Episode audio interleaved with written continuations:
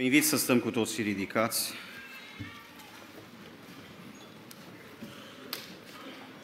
Și am vrea să ascultăm cuvântul Domnului potrivit Evangheliei după Luca, de la capitolul 24, primele 12 versete, în care evanghelistul Luca relatează învierea lui Isus. Cuvântul Domnului spune astfel. În ziua întâia săptămânii, femeile acestea și altele împreună cu ele au venit la mormânt dis de dimineață și au adus miresmele pe care le pregătiseră. Au găsit piatra răsturnată de pe mormânt, au intrat înăuntru și n-au găsit trupul Domnului Isus. Fiindcă nu știau ce să creadă, iată că li s-au arătat doi bărbați îmbrăcați în haine strălucitoare. Îngrozite, femeile și-au plecat fețele la pământ, dar ei le-au zis, Pentru ce căutați între cei morți pe cel ce este viu? Nu este aici, ci a înviat. Aduceți-vă aminte ce v-a spus pe când era încă în Galileea, când zicea că Fiul omului trebuie să fie dat în mâinile păcătoșilor, să fie răstignit și a treia zi să învieze. Și ele și-au adus aminte de cuvintele lui Isus. La întoarcerea lor de la mormânt au povestit toate aceste lucruri celor 11 și tuturor celorlalți.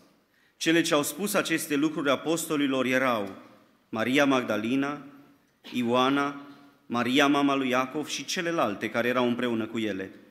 Cuvintele acestea li se păreau apostolilor basme și nu le credeau. Dar Petru s-a sculat și a dat fuga la mormânt, s-a plecat și s-a uitat înăuntru, dar n-a văzut decât fâșiile de pânză care stăteau pe pământ. Apoi a plecat acasă, mirat de cele întâmplate. Amin. Vă invit să vă așezați. Hristos a înviat. Aș vrea să vă spun însă în dimineața aceea, când Hristos a înviat, nimeni de pe pământ nu se aștepta la aceasta. Nimeni dintre muritori n-a putut crede că Domnul Isus va învia. Textul pe care l-am citit ne relatează despre câteva femei care au fost prezente la răstinirea lui Hristos, au știut unde a fost depus trupul în mormânt și s-au dus la sigur, însă cu scop de a îmbălsăma trupul lui Hristos, despre care ele credeau că este mort. Vestea aceasta a produs însă un șoc.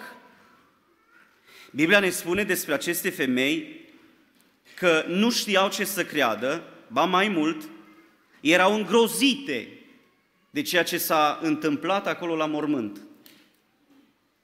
Scriptura ne vorbește nu numai despre starea acestor femei care nu știau ce să creadă, ci și despre ucenici care nu puteau să creadă această veste. Versetul 11, cuvintele acestea li se păreau apostolilor basme, povești populare cu eroi. Și nu puteau să creadă. S-a întâmplat însă ceva extraordinar. Domnul Iisus Hristos nu li s-a arătat doar o singură dată, ci în perioada celor 40 de zile după înviere, Hristos s-a arătat în prima zi cel puțin în cinci situații și apoi până la înălțare încă cel puțin în cinci situații. Tocmai cu scopul acesta, pentru ca ucenicii, femeile, apostolii și oamenii de-a lungul istoriei să creadă. Și aceste arătări au reușit să producă în cei care l-au văzut pe Hristos o schimbare atât de radicală. S-a transformat între, în ei acest adevăr într-o mărturie atât de puternică, încât cu această mărturie lumea a fost schimbată. Cuvântul Domnului ne spune în Evanghelia după Ioan, capitolul 20, versetul 31, vorbind și despre arătările Domnului Hristos, și despre minunile lui Hristos, dar lucrurile acestea au fost scrise pentru ca voi să credeți că Isus este Fiul lui Dumnezeu, că Isus este Hristosul, Fiul lui Dumnezeu și crezând să aveți viață în numele Lui. În dimineața aceasta, îngerul despre care am citit, parcă pune aceeași întrebare pentru această mare mulțime adunată în locul acesta, într-un timp atât de binecuvântat. Pentru ce căutați pe cel ce este mort între cei, pe cel ce este, între cei morți pe cel ce este viu. Nu este aici, ci a înviat. A înviat. Dacă ne gândim la moarte, moartea are ca antonim viața. Însă dacă ne gândim la viață, îmi permit să cred că învierea este superlativul vieții. Că dacă vorbim despre viață, ea se perpetuează prin viață. Însă dacă vorbim de înviere, ea apare din moarte, din ceva care nu mai este în ființă. De aceea învierea Domnului Isus Hristos este un moment extraordinar, un moment glorios, un moment înălțător, un moment care nu poate fi asemănat cu absolut nimic din ceea ce s-a întâmplat în lume până astăzi. Învierea Domnului Isus Hristos este un unicat, dacă vreți. Și vom avea parte de multiplicarea acestui unicat doar în ziua în care va fi răpirea bisericii și va fi întâia înviere. De aceea Apostolul Pavel ne spune în întâia epistolă către Corinteni, capitolul 15 și versetul 20, dar acum Hristos a înviat din morți, pârga celor adormiți. Adică întâiul care a înviat într-un trup nesupus putrezirii, într-un trup glorificat, într-un trup duhovnicesc, într-un trup care nu poate fi asemănat cu trupul nostru, numai prin formă. În rest, nu poate fi asemănat.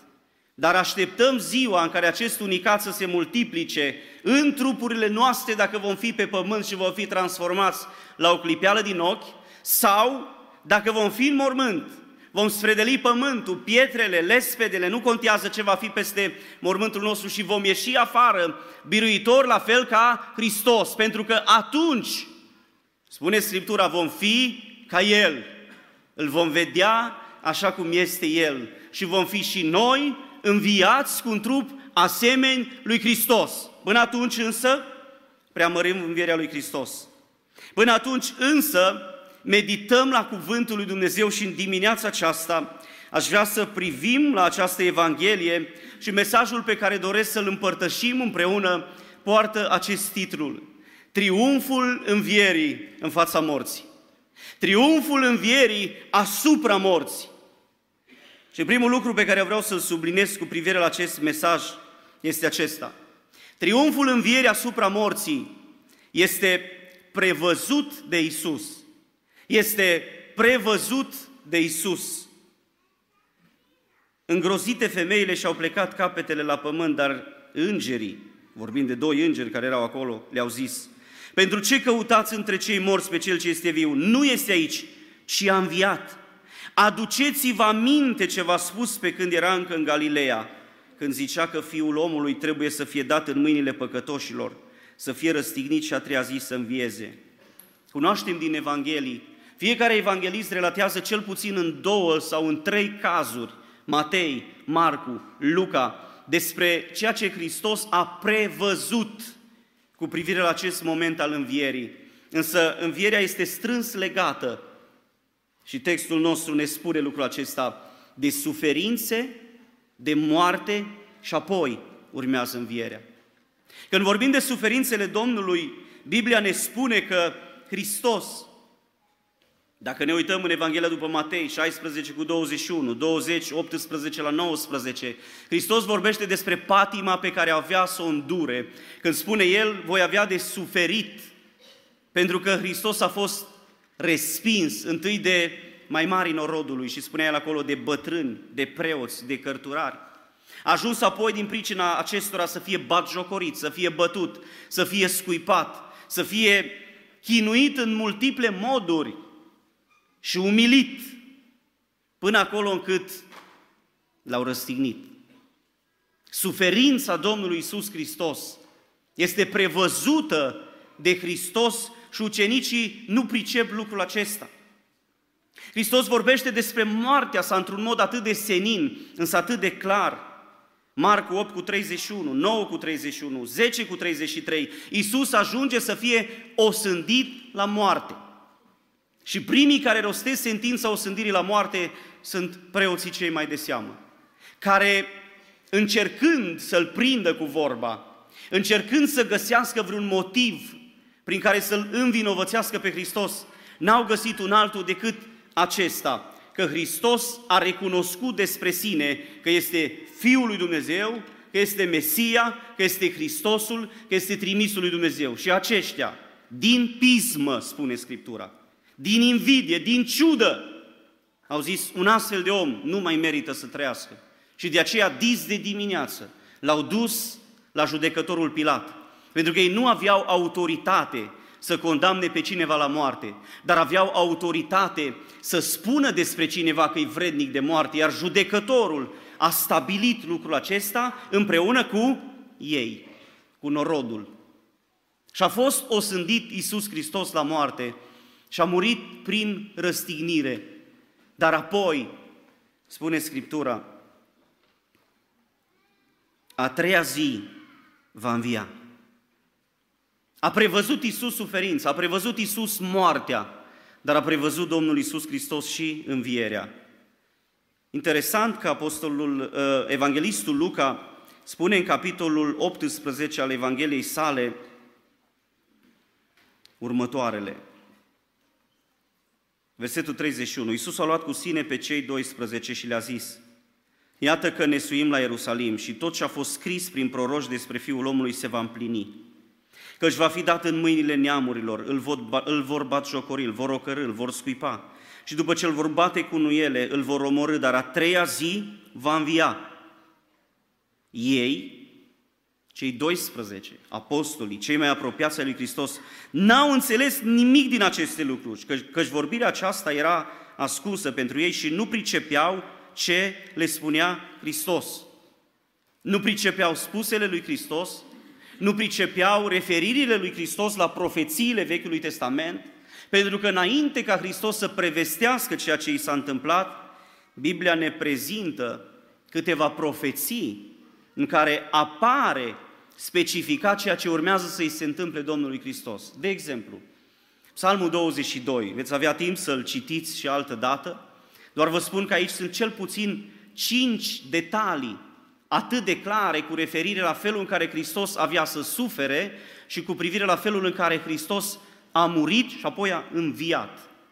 Bună oară sunt cuprinse cuvintele de pe cruce, cel puțin două luări de cuvânt al lui Hristos, în care, în una dintre ele, David, parcă este gura lui Dumnezeu, profețește spunând, Doamne, Dumnezeul meu, Dumnezeule, Dumnezeule, pentru ce mai părăsit? Apoi, mai apoi, mai târziu, în acest psalm, David spune despre faptul că mâinile și picioarele îi vor fi străpunse și alte detalii care prevăd ceea ce avea să-i se întâmple lui Hristos. Dacă citim Isaia 53 și nu de mult am predicat din acest pasaj, în fiecare verset vom găsi detalii despre ceea ce Domnul Iisus Hristos avea să-i se întâmple. Toate acestea, dragii mei, toate acestea, frați și surori, stimați prieteni, au fost prevăzute de Domnul Isus Hristos. Dar ce frumos este să observăm că toată această situație grea în care Isus suferă, moare, se sfârșește cu învierea, se sfârșesc cu învierea triumfătoare a lui Hristos. De ce un triumf al învierii asupra morții? Pentru că El a fost prevăzut. Mă duc cu gândul la viața noastră, la viața mea, și mă gândesc că există situații în care unii dintre noi avem impresia că lui Dumnezeu i-au scăpat anumite evenimente pe care noi le trăim. Însă vreau să vă spun, Dumnezeu cunoaște toate lucrurile. Cel care a prevăzut prin profes ceea ce îi se va întâmpla lui Hristos. Cel care Hristos însuși a prevăzut ce urma să îi se întâmple. Ne spune și nouă astăzi cu privire la viața noastră că toate detaliile Lui îi sunt cunoscute. De aceea aș vrea să-L putem vedea în dimineața aceasta pe Dumnezeu ca Cel care cunoaște toate lucrurile. Evrei, Evrei 4 cu 13 ne spune Scriptura, totul Este gol și descoperit înaintea celuia cu care avem a face. Poate o făptură să se ascundă de Domnul? Psalmul 139 zice David, oriunde m-aș duce, la marginea lumii, dacă voi lua aripile zorilor, peste tot te voi întâlni pe tine, pentru că tu nu numai că ești peste tot, ci cunoști toate lucrurile. De aceea în dimineața aceasta aș vrea să spun, dacă la sărbătoarea aceasta învierii nu te poți bucura de plin de acest triumf al învierii Domnului Isus Hristos, pentru că te gândești la problema ta, te gândești la neîmplinirea ta, te gândești la încercarea vieții în care te afli, aș vrea să spun, Dumnezeu cunoaște toate lucrurile din viața ta. Dumnezeu știe toate lucrurile din viața ta și cât privește pe cei credincioși, Dumnezeu le aranjează și le așează în așa fel încât ele în final să se sfârșească la un cel măreț. Romane 8 cu 28. De altă parte știm că toate lucrurile și bolile și accidentele, și falimentul, și bătrânețea, și tinerețea, și neîmplinirea, și copiii, și bătrânii, și toate din viață, da, zice Domnul, pentru cei care îl iubesc pe Dumnezeu și care au un scop definit, e spre binele lor. De aceea aș vrea, dragul meu, dimineața aceasta, să te întărești cu acest mesaj, pentru că triumful învierii asupra morții ne vorbește despre un Dumnezeu prevăzător, un Dumnezeu care cunoaște toate lucrurile și nu-l ia nimic prin surprindere. Și dacă se poate, noi să nu fim atât de surprinși și afectați de ceea ce ni se întâmplă personal în viață sau de ceea ce se întâmplă la nivel local, național sau mondial. Am fost abordat și zilele acestea de unii oameni care își ridică tot felul de întrebări. Ai auzit că iară se dă o lege? Ai auzit că iară se întâmplă? Ai auzit? Dragii mei, dumneavoastră știți ceasul istoriei la care noi ne găsim? Dumneavoastră știți că istoria înaintează încet, dar se învârte ciclic în jurul degetului lui Dumnezeu care o scrie? Dumneavoastră știți că noi ne îndreptăm spre un final pe care Dumnezeu l-a prevăzut și nu este un final frumos în sensul de a fi bun pentru trupul acesta, ci va fi un final glorios pentru cei credincioși, dar va fi cu greutăți, va fi cu dureri, va fi cu necaz, va fi cu suferință, dar vom sfârși în împărăția lui Dumnezeu. Pentru că în împărăția lui Dumnezeu, ne spune Apostolul Pavel, se ajunge prin multe necazuri. Și dacă Dumnezeu ne-a spus aceasta, noi nu ne descumpănim, noi nu ne pierdem nădejdea. Îl vedem pe Dumnezeu la cârmul, cârma istoriei, îl vedem pe Dumnezeu cum la ceasul dimineții, când se lumina dinspre ziua, s-a coborât la mormânt. Prin puterea Lui a prevăzut ce se va întâmpla. Hristos a înviat, mărit să fie numele Lui. Triumful învierii asupra morții este prevăzut de Isus. Al doilea gând, triumful învierii asupra morții este pipăit de ucenici. Este pipăit de ucenici. Spune cuvântul Domnului și textul care mi s-a părut cel mai uh, elocvent în privința acestei idei este din 1 Ioan, capitolul 1 și versetul 1 la 3. Și Ioan zice așa, ce era de la început, ce am auzit, ce am văzut cu ochii noștri, ce am privit și ce am pipăit cu mâinile noastre cu privire la cuvântul vieții, pentru că viața a fost arătată și noi am văzut-o și mărturisim despre ea și vă vestim viața veșnică, viață care era la Tatăl și care ne-a fost arătată. Deci ce am văzut, ce am auzit, aceea vă vestim și vouă, ca și voi să aveți părtășie cu noi. Și părtășia noastră este cu Tatăl și cu Fiul Său. Observați dumneavoastră că descumpănirea femeilor și apoi a ucenicilor și a celor din zilele acelea a fost cauzată de faptul că ei n-au putut să pipăie, să pună mâna. Vă amintiți de Toma, nu? El este celebru cu expresia aceasta, până nu voi pune mâna mea. Dar ce credeți că Petru uh, nu dorea același lucru? Păi cuvântul Domnului spune că în momentul în care a auzit Petru de la cele femei că Hristos a înviat, Hristos a înviat, Petru s-a sculat și a dat fuga la mormânt. De ce? Să se convingă. Vroia să vadă, vroia să pipăie, s-a uitat înăuntru, dar n-a văzut decât fâșiile de pânză care să steau pe pământ. apoi a plecat acasă. A crezut? Nu. N-a crezut. Mira de cele întâmplate. Pentru că el dorea să-l vadă, dorea să știe că a pus mâna pe el, că îl vede în carne și oase. Însă când l-a văzut, l-a întâlnit, Scriptura ne spune despre acest fapt în Evanghelia după Luca, la capitolul 24 și versetul 34, când ucenicii s-au reunit seara, ziceau între ei, a înviat Domnul cu adevărat și s-a arătat lui Simon. Priviți-l, vă rog, la puțină distanță pe Simon, când trebuie să stea în fața mai marilor vremii, în fața Sinedriului, a celor care deja l-au închis pentru o noapte pe el și pe Ioan, i-au bătut bine și le-au spus să nu mai propovăduiască numele Domnului Isus Hristos niciodată, să nu mai învețe faptele apostolilor 4 cu 18 și după ce i-au chemat, le-au poruncit să nu mai vorbească cu niciun chip, nici să nu mai învețe pe oameni în numele lui Isus. Drept răspuns, Petru și Ioan le-au zis, judecați voi singuri dacă este drept înaintea lui Dumnezeu să ascultăm mai mult de voi decât de oameni, căci noi nu putem să nu vorbim despre ce am văzut și am auzit. I-au amenințat din nou și i-au lăsat să plece, căci nu știau cum să-i pedepsească din pricina norodului, fiindcă toți slăveau pe Dumnezeu pentru cele întâmplate. Cum să putem noi tăcea din moment ce am avut noi experiență personală cu el, din moment ce noi l-am pipăit? Textul pe care l-am citit în dimineața aceasta ne vorbește despre două lucruri care au creat la început starea aceasta de necredință, și anume trupul lipsă și mormântul gol. Trupul lui Iisus lipsea din mormânt și mormântul era gol. Aceste două aspecte sunt legate una de alta.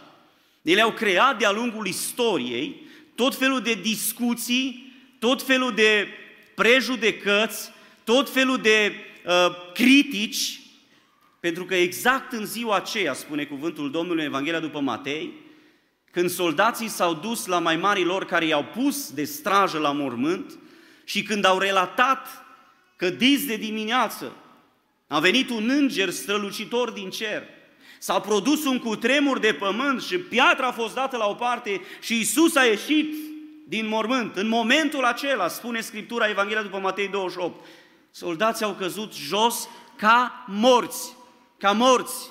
Și după ce și-au revenit din această comă, s-au dus la mai mari lor, parcă îi văd, tremurând. Uitați ce s-a întâmplat. Noi am fost acolo. Suntem îngroziți. Suntem îngroziți. Noi n-am mai văzut așa ceva niciodată. Și spune Biblia, mai mari norodului, le-au dat bani și le-au spus, nu vă faceți nicio problemă. Rezolvăm noi situația. Voi n-aveți de dat mai departe socoteală. Dar știți ce vă rog? Să nu spuneți ce ne-a spus nouă. Să spuneți că în timp ce voi dormeați, ucenicii au venit și l-au furat. Bine, bine, dar noi vom fi trași la socoteală pentru nevegherea noastră. Stați liniștiți, avem bani și pentru oia să-i mituim. Și încă de atunci a apărut acest mit al furtului lui Isus și al faptului că mormântul este gol, pentru că unii și-au permis să zică femeile au greșit mormântul. Nu vedeți pe Maria Ioan 20 când îl întâlnește pe Hristos și nu-L recunoaște? Era așa plină de lacrimi, era așa afectată de situația aceea încât n-a mai recunoscut mormântul. Dar Biblia spune în Evanghelia după Luca, erau mai multe femei.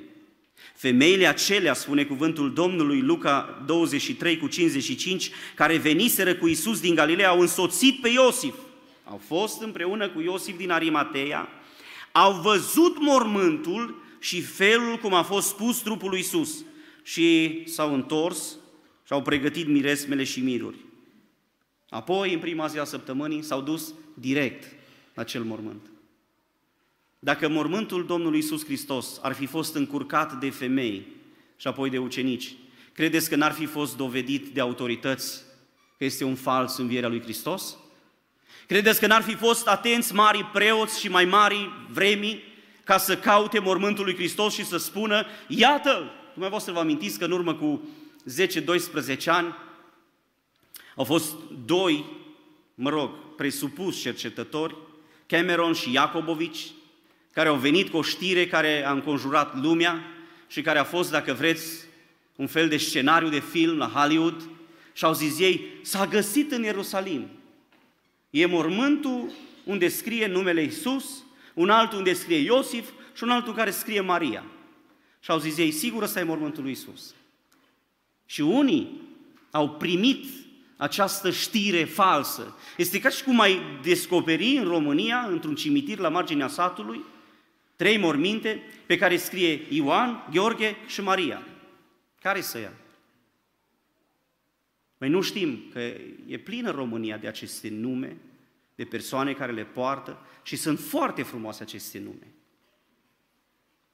Dumneavoastră vă dați seama că încă și astăzi, în mintea unora, a oamenilor necredincioși, a oamenilor care resping adevărul lui Dumnezeu, planează aceste mituri cu privire la furtul trupului Domnului Isus Hristos sau cu privire la groapa care a fost încurcată de femeși și de ucenici și a mormântului gol.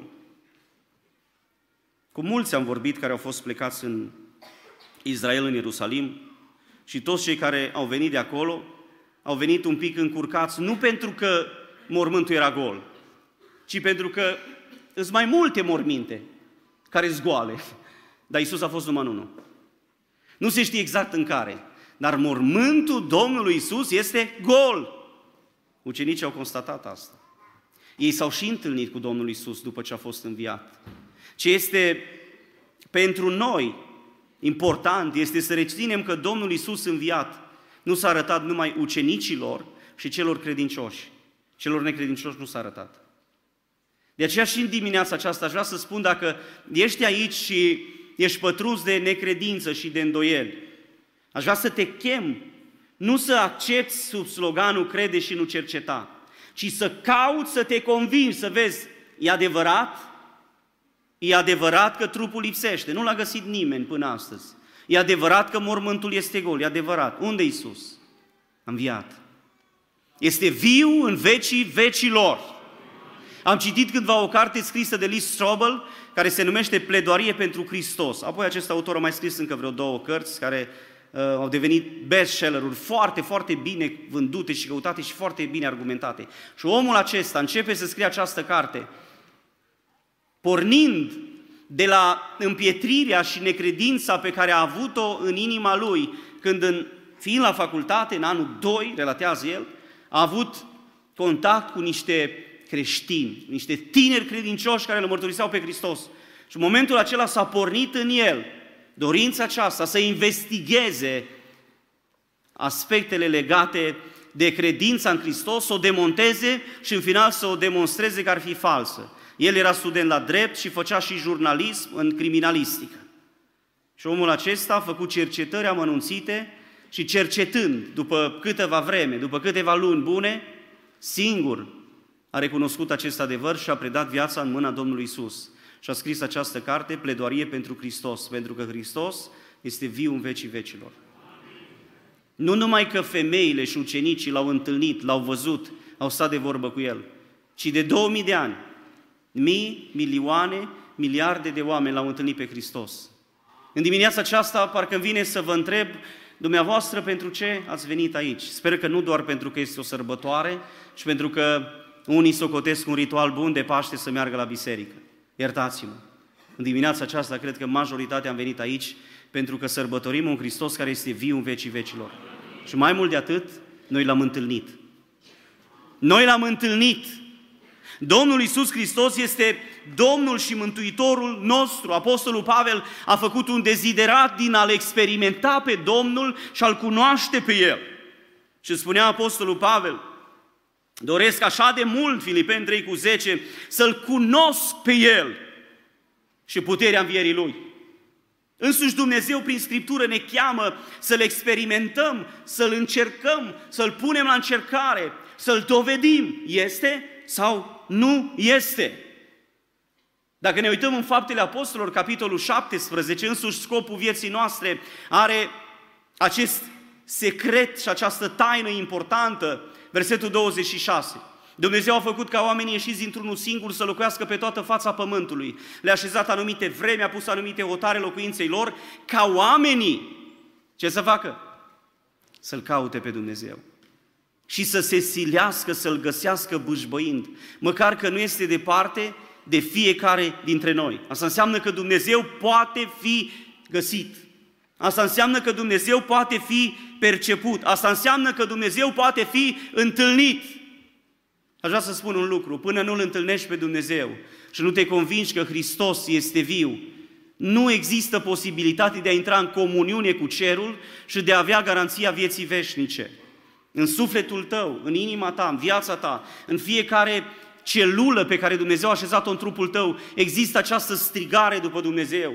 Și există acest eco al veșniciei. Dumnezeu a pus în noi, potrivit Eclesiastul 3 cu 11, gândul veșniciei. Nu pricepem noi lucrul acesta. Este o taină prea mare este peste puterile noastre să o înțelegem. Capacitatea noastră omenească nu poate să descifreze această taina veșniciei, dar ea este așezată în noi și a pus-o Dumnezeu în noi.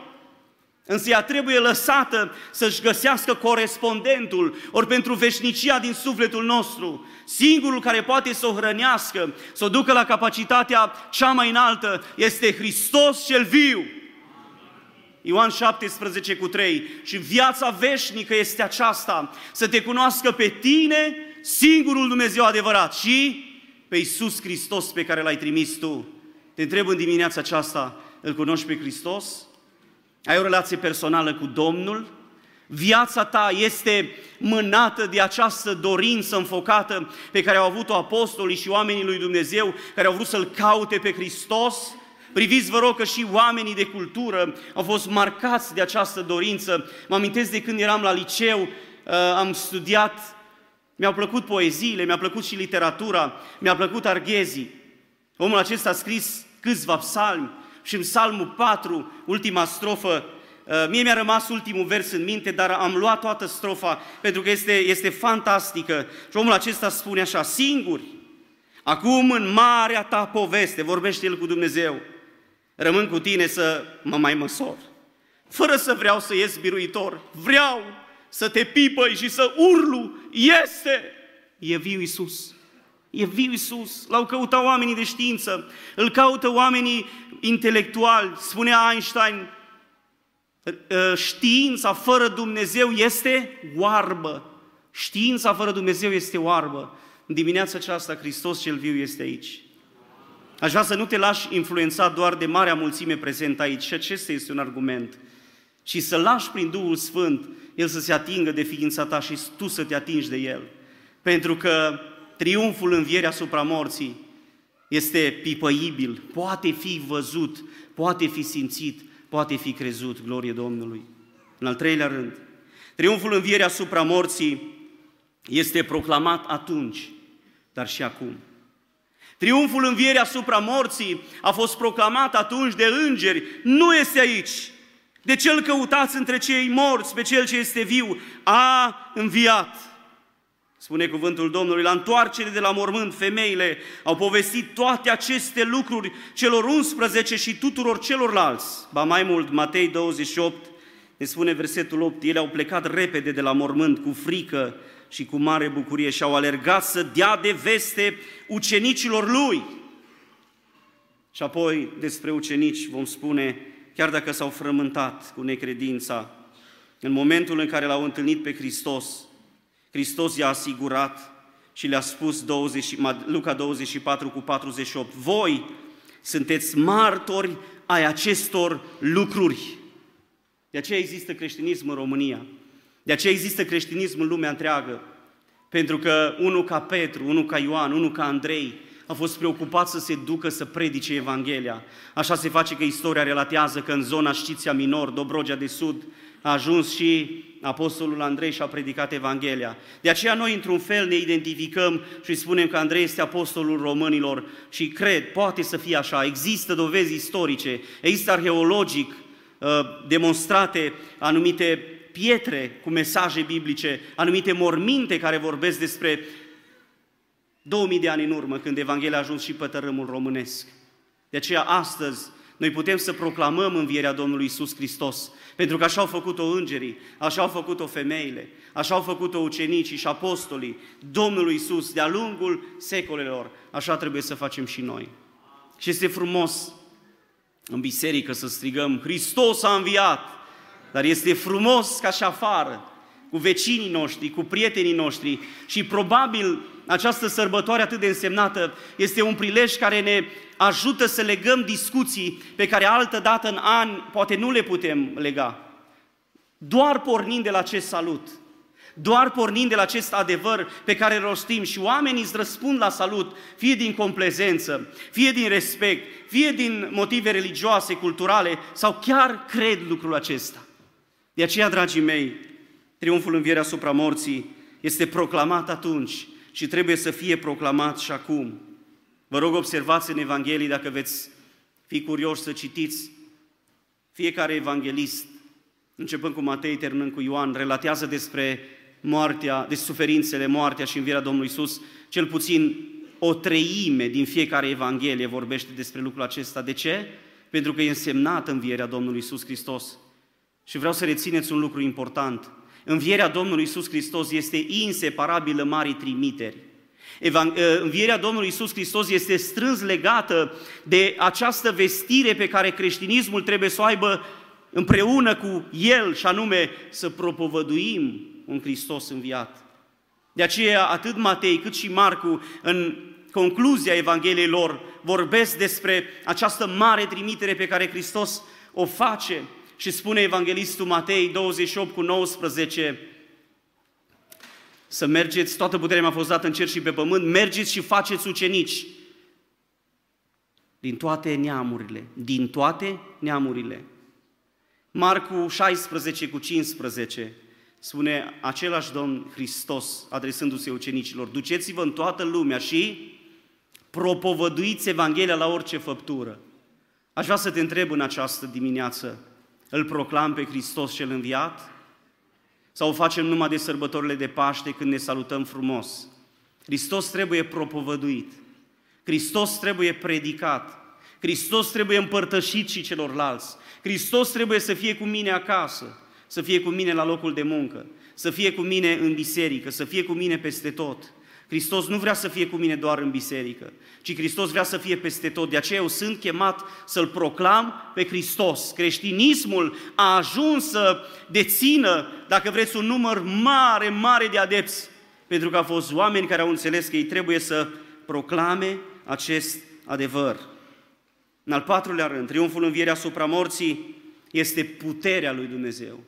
Este puterea lui Dumnezeu și vă spuneam mai devreme, Filipeni 3 cu 10, vreau să-L cunosc pe El și puterea învierii Lui, pentru că acolo este o putere pe care noi oamenii nu o putem înțelege. Este ceva ce trece peste capacitatea noastră de a înțelege lucrurile și Scriptura ne vorbește despre felul în care Hristos a înviat.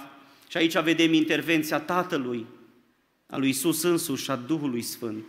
Faptele Apostolilor 2 cu 24 ne spune acolo cuvântul lui Dumnezeu că Dumnezeu Tatăl i-a dezlegat legăturile morții pentru că nu era cu putință să fie ținut de ea.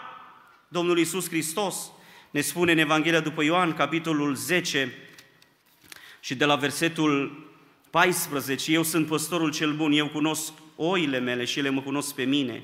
Așa cum mă cunoaște pe mine Tatăl și cum cunosc eu pe Tatăl și eu îmi dau viața pentru oile mele. Mai am și alte oi care nu sunt în staul acesta și pe acelea trebuie să le aduc. Ele vor asculta de glasul meu și va fi o turmă și un păstor. Tatăl mă iubește pentru că îmi dau viața ca iarăși să o iau. Nimeni nu mi-o ia cu sila, ci o dau eu de la mine. Am putere să o dau și am putere să o iau iarăși. Aceasta este porunca pe care am primit-o de la Tatăl meu. Dumnezeu Tatăl i-a dezlegat legăturile morții și l-a înviat. Iisus Hristos, Hristos, chiar dacă era mort, prin propria lui putere, că era Dumnezeu, era Dumnezeu, și-a luat viața înapoi, și-a luat viața înapoi.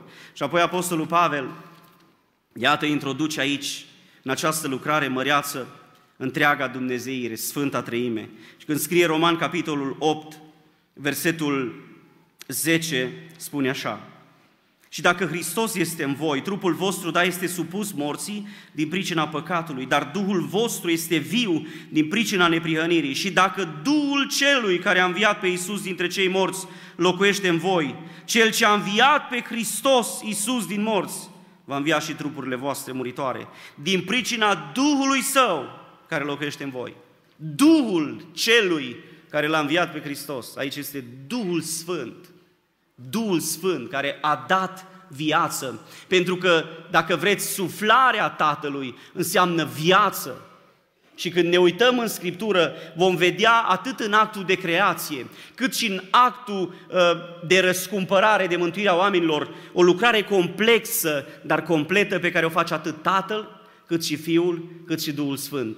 Așadar, și la învierea Domnului Isus a fost prezent Tatăl, a fost prezent Fiul și a fost prezent Duhul Sfânt, pentru că aceasta a fost o lucrare de putere care aparține Dumnezeirii. Această putere este nemaipomenită, însă ea nu are de-a face numai cu Dumnezeu. Și această putere este promisă și credincioșilor, este făgăduită credincioșilor. Și Domnul Hristos spunea în Evanghelia după Luca la capitolul 24, versetul 49, și iată că voi trimite peste voi făgăduința Tatălui meu, dar rămâneți în cetate până veți fi îmbrăcați cu putere de sus.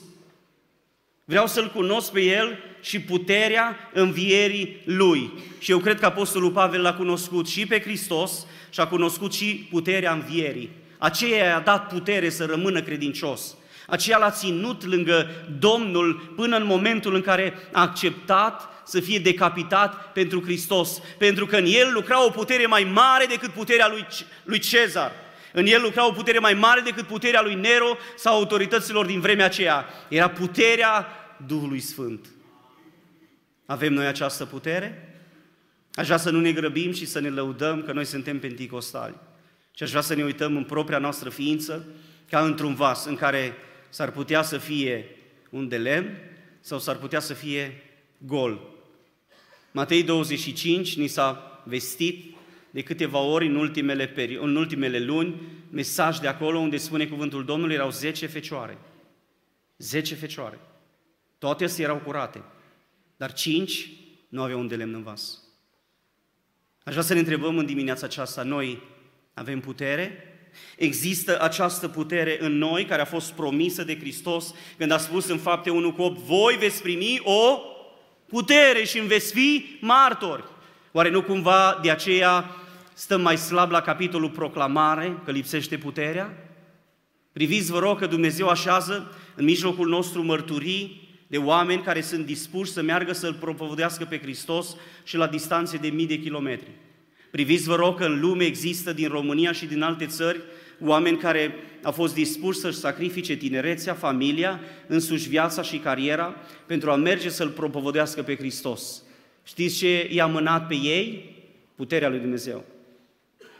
Dacă noi tăcem, nu cumva suntem lipsiți de putere?